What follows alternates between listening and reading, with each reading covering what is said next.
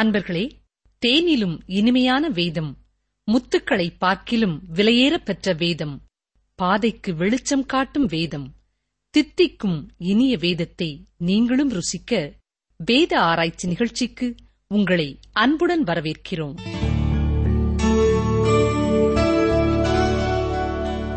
துதிகளின் மத்தியிலே வாசமுடுகிற எங்கள் அன்பின் ஆண்டவரே இந்த புதிய வாரத்தின் முதல் நாளின் காலை வேளைக்காக நாங்கள் உம்மை நன்றியோடு துதிக்கிறோம் ஐயா உம்மை ஸ்தோத்தரிக்கிறோம் ஸ்தோத்தரிக்கிறோம் ஸ்தோத்தரிக்கிறோம்.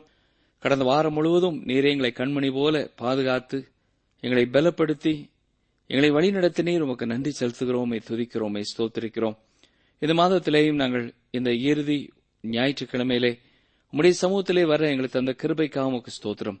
இந்த நேரத்திலேயும் பல்வேறு இடங்களிலே என்னோடு இணைந்து ஜெபிக்கிற அருமையான சகோதரருக்காக சகோதரிக்காக அருமையான குடும்பங்களுக்காக நாங்கள் உமக்கு நன்றி செலுத்துகிறோமை துதிக்கிறோம் ராஜா.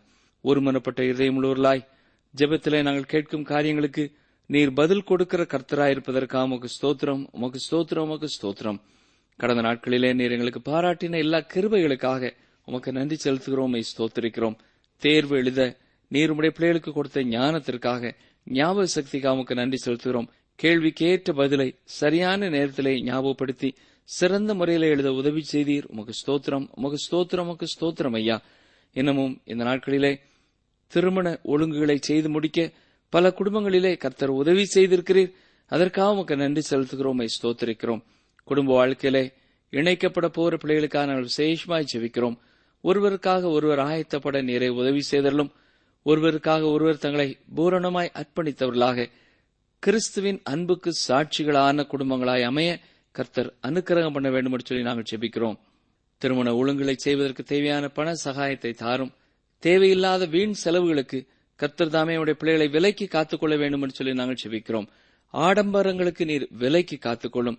தேவைகள் எல்லாவற்றையும் கர்த்தர் சந்திக்க வேண்டும் என்று சொல்லி நாங்கள் செபிக்கிறோம் நீர் கொடுத்த புதிய வேலை வாய்ப்புகளுக்காக உமக்கு ஸ்தோத்திரம் ஸ்தோத்திரம் ஸ்தோத்திரம்.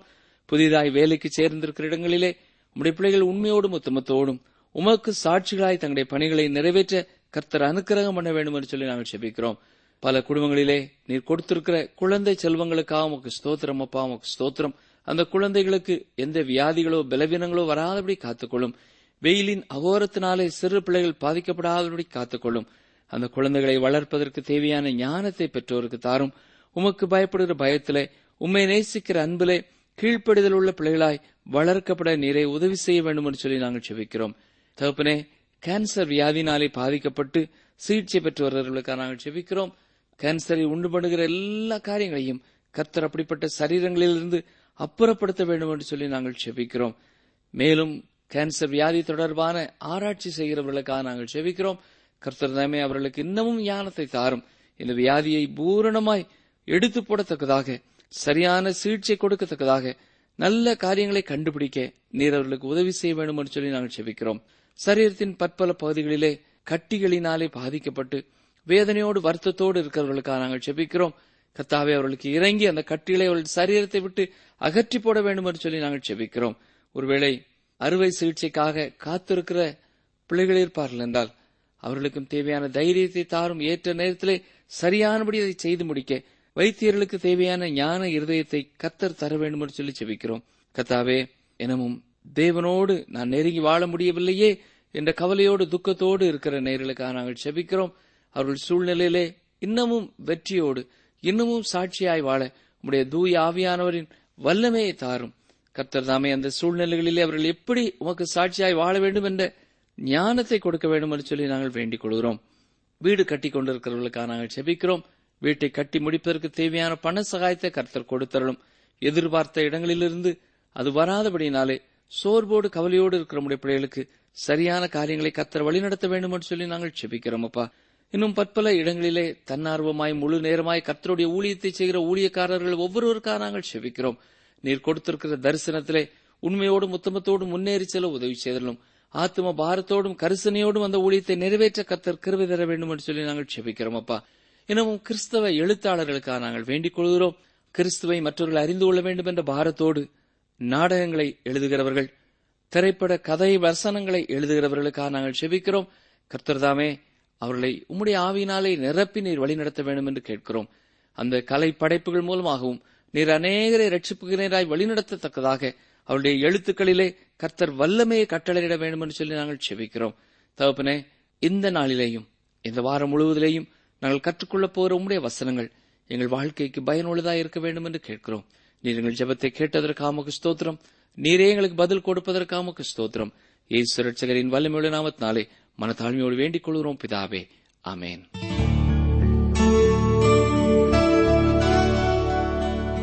கிறிஸ்துவுக்குள் பிரியமானவர்களே இன்று நாம் ரெண்டு திசுலோனிக்கேர் மூன்றாம் அதிகாரம் எட்டாம் வசனம் முதல் பதினெட்டாம் வசனம் வரை சிந்திக்க இருக்கிறோம்.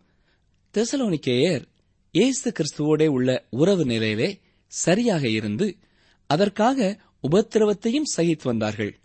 ஆகவே அப்போஸ் நாய பவுல் அவர்களை ஆறுதல் படுத்தி அவர்களுக்கு சில வார்த்தைகளை கூறி உற்சாகப்படுத்தினார். மட்டுமல்ல இந்த பகுதியிலே தானும் உபத்திரவத்தின் துன்பத்தின் பாதையில் சென்றதை சுட்டிக்காட்டி அவர்களை அறிவுறுத்த விரும்புகிறார். ஆம் அருமையானவர்களே இயேசு கிறிஸ்துவுக்காக நிற்பது அவருக்காக வாழ்வது என்பது சில பாடுகளையும் தியாகங்களையும் உள்ளடக்கியதுதான். இது இல்லாமல் நாம் அவருடையவர்களாக வாழ முடியாது. விசுவாசிகள் தேவனுடைய வார்த்தையிலே நிலைநிறுத்தப்பட வேண்டும் என்று நாம் முன்னர் பார்த்தோம். இதனை அடுத்து விசுவாசிகள் தேவனுடைய வார்த்தையிலே எவ்வளவாக வேரூன்றி அதில் நடக்க வேண்டும் என்ற அதன் முக்கியத்துவத்தை குறித்து சிந்தித்தோம். இப்பொழுது நாம் விசுவாசிகளின் கிரியையை பற்றி பார்க்கிறோம். இது நடைமுறை காரியத்தை சொல்கிறது. நாம் எந்த காரியத்திலே எவ்விதமாக ஈடுபட வேண்டும் என்பதை பற்றி சொல்கிறது நம்முடைய இருதயத்திலேயும் வாழ்விலேயும் தேவனுடைய வார்த்தைகளின் வழியை கொண்டிருப்பதையே இது வலியுறுத்துகிறது. இப்பொழுது பாருங்கள் ரெண்டு திஸ்லோனிக்கேர் மூன்றாம் அதிகாரம் எட்டாம் வசனம். ஒருவனிடத்திலும் இலவசமாய் சாப்பிடாமலும் உங்களில் ஒருவனுக்கும் பாரமாயிராதபடிக்கு இரவும் பகலும் பிரயாசத்தோடும் வருத்தத்தோடும் வேலை செய்து சாப்பிட்டோம். இங்க என்ன சொல்கிறார் ஒருவனிடத்திலும் இலவசமாய் சாப்பிடாமலும் என்று சொல்கிறார் அதாவது அவர் சாப்பிட்ட காரியத்திற்கு எவ்விதத்திலாவது அவர் செலுத்தி விட்டார் என்றே நாம் சொல்லலாம். உங்களிலே ஒருவனுக்கும் பாரமாயிராதபடிக்கு இரவும் பகலும் பிரயாசத்தோடும் வருத்தத்தோடும் வேலை செய்து சாப்பிட்டோம் என்று சொல்கிறார் ஆம் அப்போஸ் நாய பவுல் அவர்கள் மத்தியிலே வேலை செய்த பொழுது தேவ பணிக்கு அவர்களிடத்திலே பணம் செலுத்தும்படியாக கேட்கவில்லை என்று பார்க்கிறோம். குறிப்பாக இது அவருடைய முதலாவது ஊழிய பயணத்திலே அவர் செய்த காரியம். அவர் இந்த பயணத்தை செய்த பொழுது காணிக்கையோ எந்த ஒரு உதவியையோ அவர்களிடத்திலே அவர் பெற்றுக் கொள்ளவில்லை தன்னுடைய பயணச் செலவை அவரை சந்தித்தார். இதை குறித்து அவர் தெசலோனிக்கேயருக்கும் கொருந்தியருக்கும் குறிப்பிட்டு எழுதுகிறார். கூடார தொழில் செய்து தன்னுடைய ஊழியத்தின் தேவையையும் சபையை நிறுவுவதின் தேவைகளையும் சந்தித்ததாக கூறுகிறார்.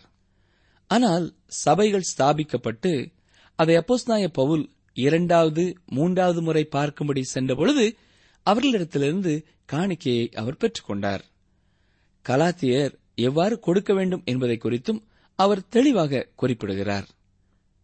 பிலிப்பியர் கொடுத்த உபகாரத்திற்கு அவர்களுக்கு நன்றி சொல்லுகிறதை பிலிப்பியர் நான்காம் அதிகாரத்தின் கடைசி பகுதியிலே நாம் பார்க்கலாம். எருசலேமிலிருந்த ஏழையான பரிசுத்தவான்களின் குறைவை நீக்க அவரே தன்னுடைய மூன்றாவது மிஷினரி பயணத்தில் காணிக்கை பிரித்ததை நாம் வேதத்திலே பார்க்கிறோம்.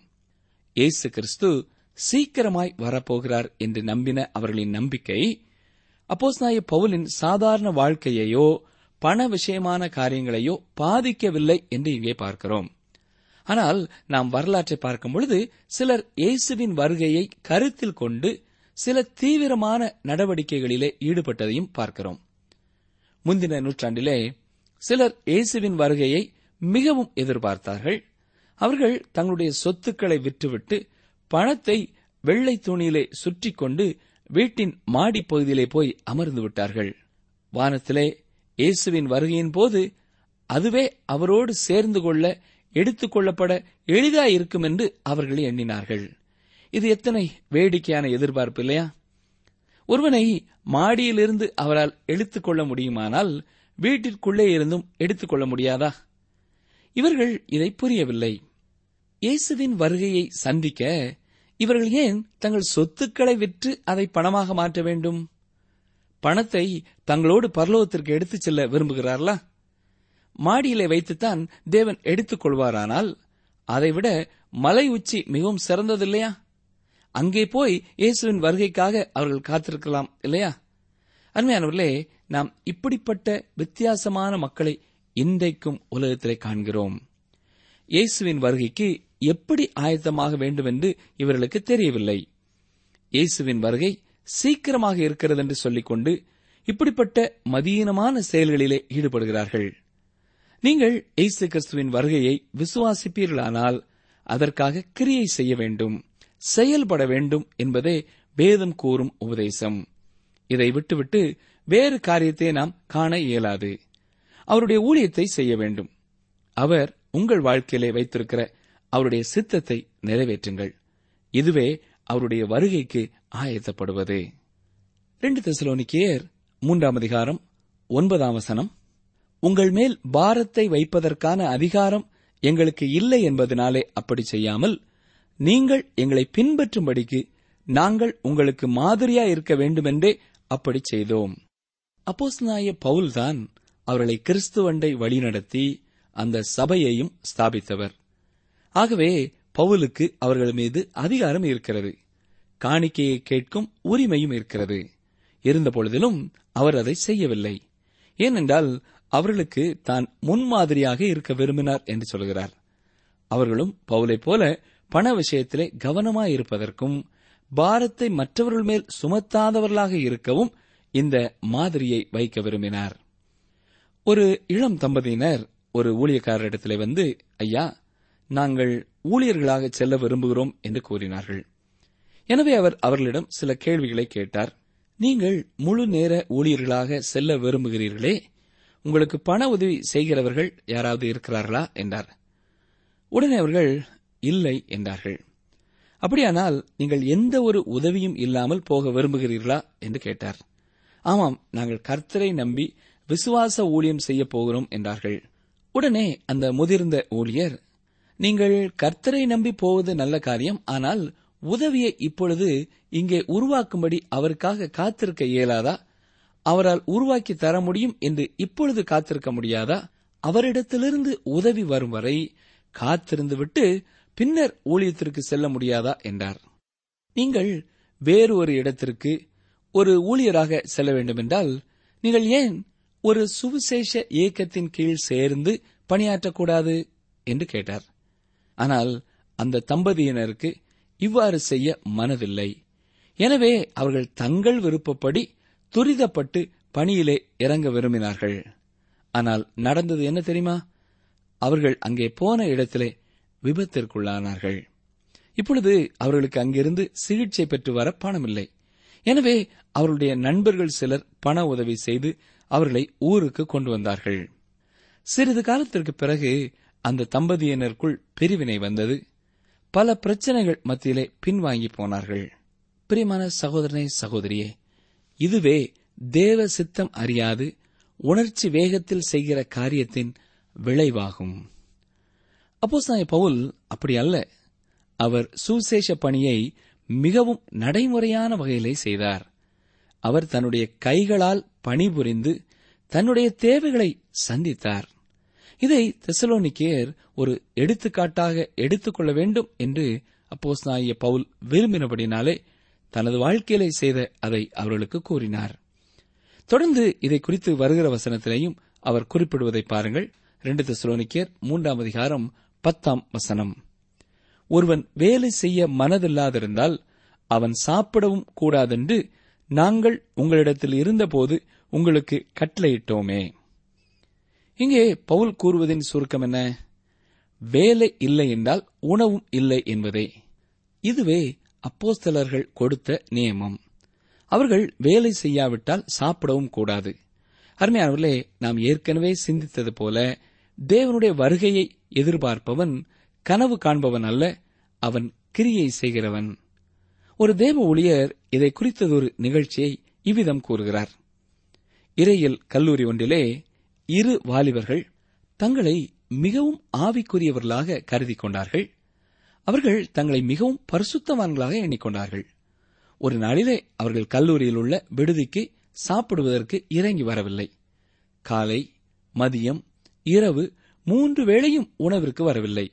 ஆகவே அந்த கல்லூரியின் பொறுப்பாளர் அவர்களை அறையிலே சென்று பார்க்க போனார். அவர்கள் இருவரும் அங்கே அமர்ந்து கொண்டு வானத்தையே பார்த்துக் கொண்டிருந்தார்கள். அப்பொழுது பொறுப்பாளர் அவர்களிடம் உங்களுக்கு உடம்பு சரியில்லையா? என்று கேட்டார். இல்லை நலமாகத்தான் இருக்கிறோம் என்றார்கள். பின்னர் ஏன் நீங்கள் உணவிற்கு வரவில்லை? என்றார். உடனே அவர்கள் நாங்கள் கிறிஸ்துவை முற்றிலுமாக நம்புகிறவர்கள் ஆகவே நாங்கள் கீழே இறங்கி போய் சாப்பிடலாமா? கூடாதா என்று தேவன் சொல்வதற்காக காத்திருக்கிறோம் என்றார்கள். உடனே பொறுப்பாளர் உங்களுக்கு பசிக்கிறதா? என்றார். ஆமாம் என்றார்கள்.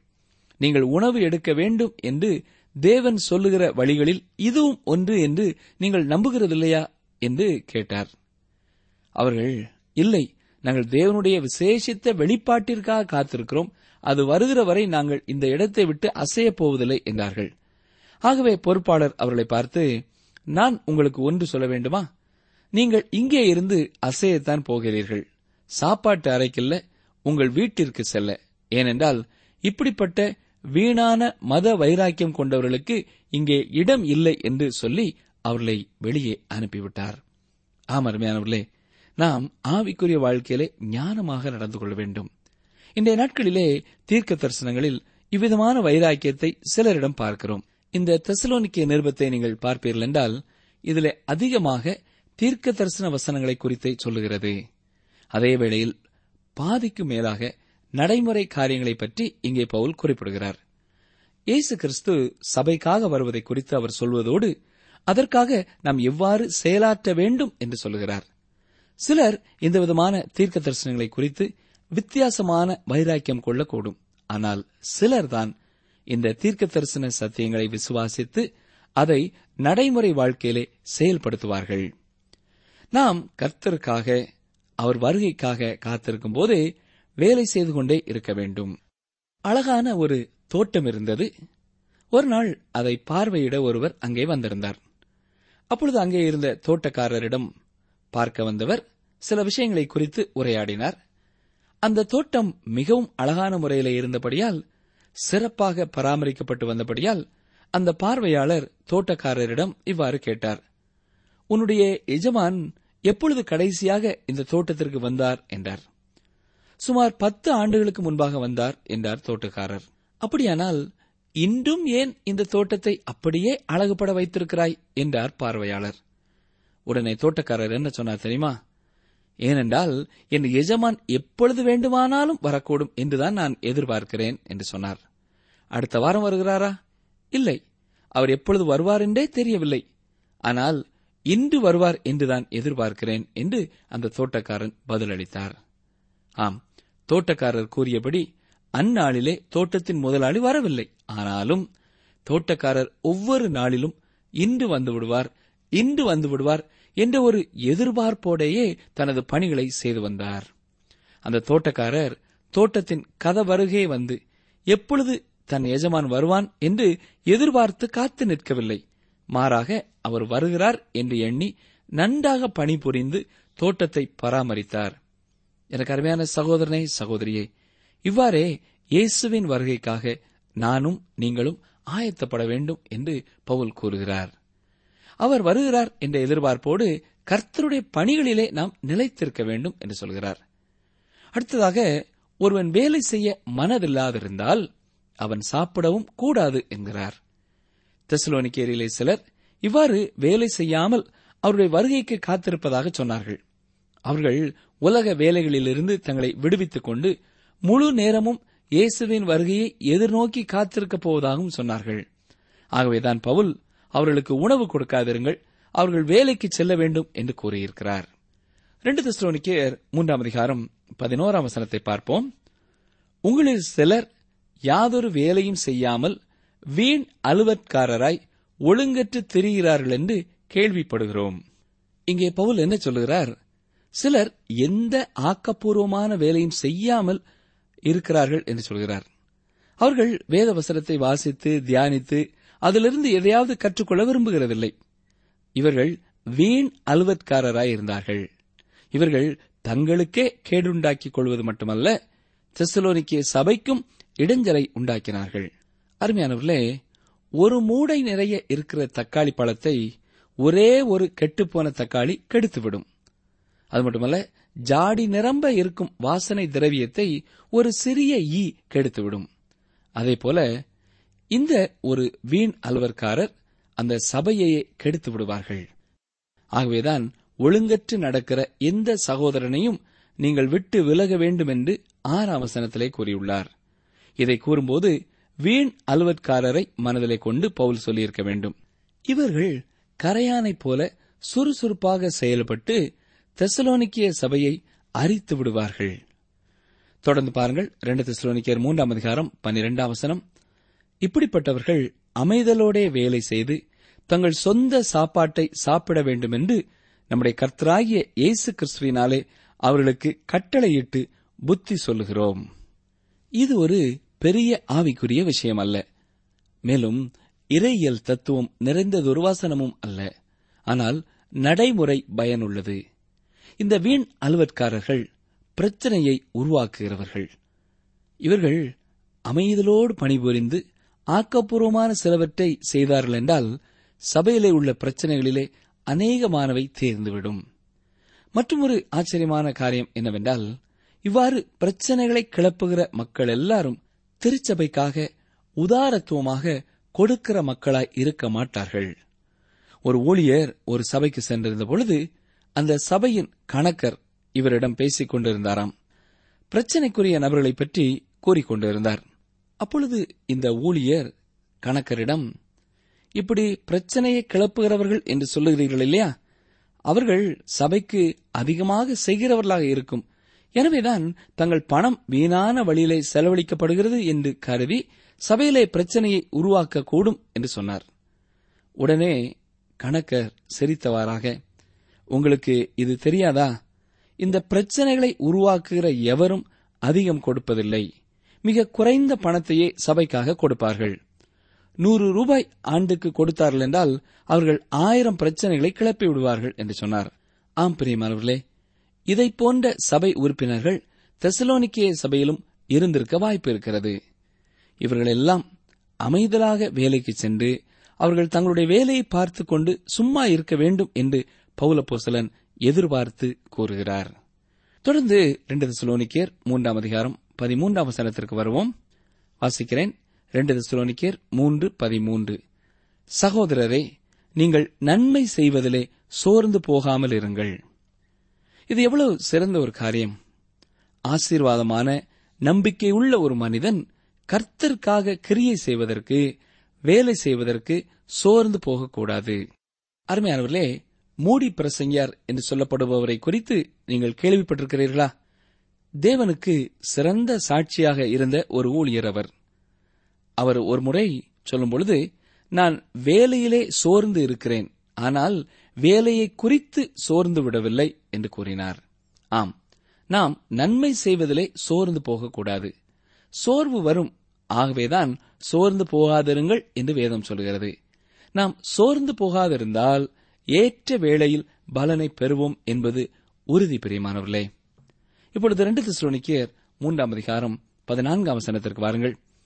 மேலும் இந்த நிருபத்தில் சொல்லிய எங்கள் வசனத்துக்கு ஒருவன் கீழ்ப்படியாமற் போனால் அவனை குறித்துக் கொண்டு அவன் வெட்கப்படும்படிக்கு அவனுடனே கலவாதிருங்கள்.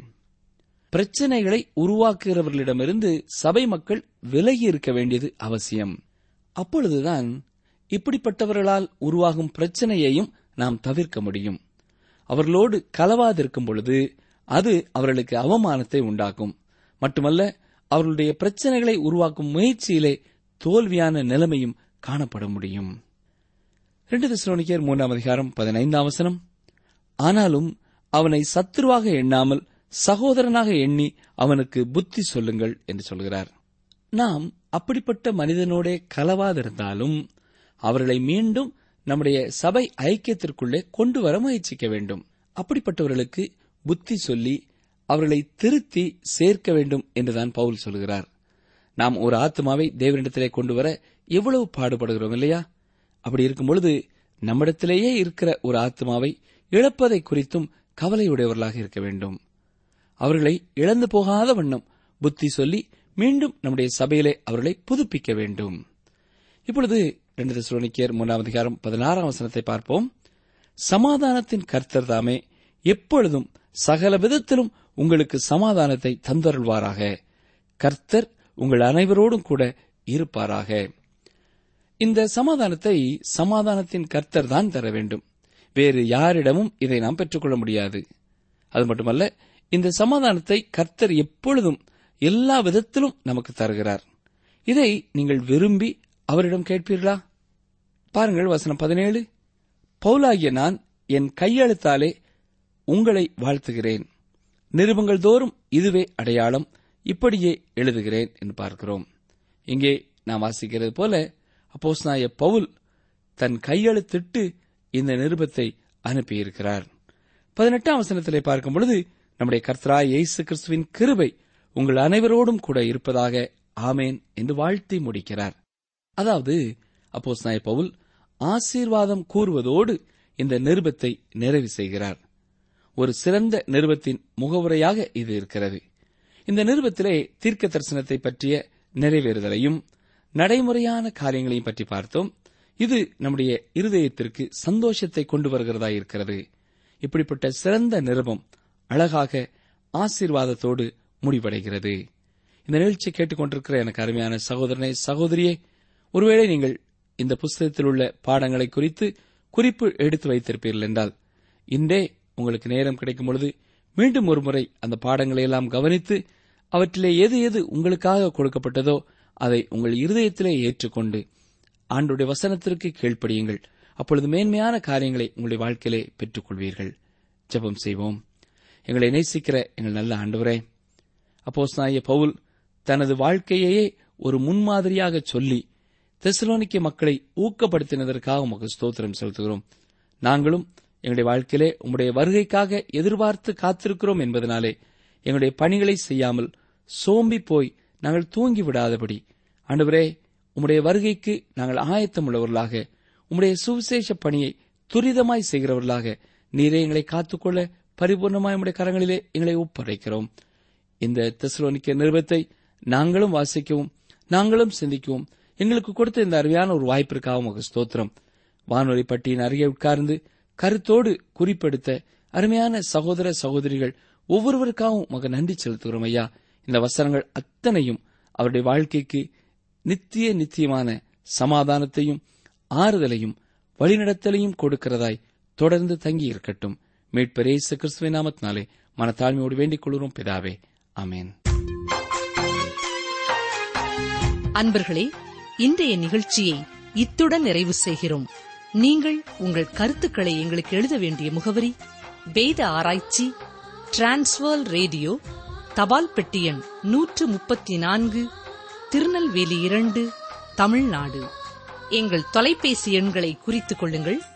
ஒன்பது நான்கு நான்கு இரண்டு இரண்டு ஐந்து இரண்டு ஆறு இரண்டு ஏழு. மற்றும் ஒரு தொலைபேசி எண் ஒன்பது ஐந்து எட்டு ஐந்து நான்கு ஆறு பூஜ்ஜியம் நான்கு ஆறு பூஜ்ஜியம்.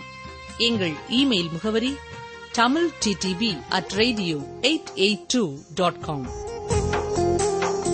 கர்த்தருக்குள் எப்பொழுதும் சந்தோஷமாயிருங்கள். சந்தோஷமாயிருங்கள் என்று மறுபடியும் சொல்கிறேன். பிலிப்பியர் நான்கு நான்கு.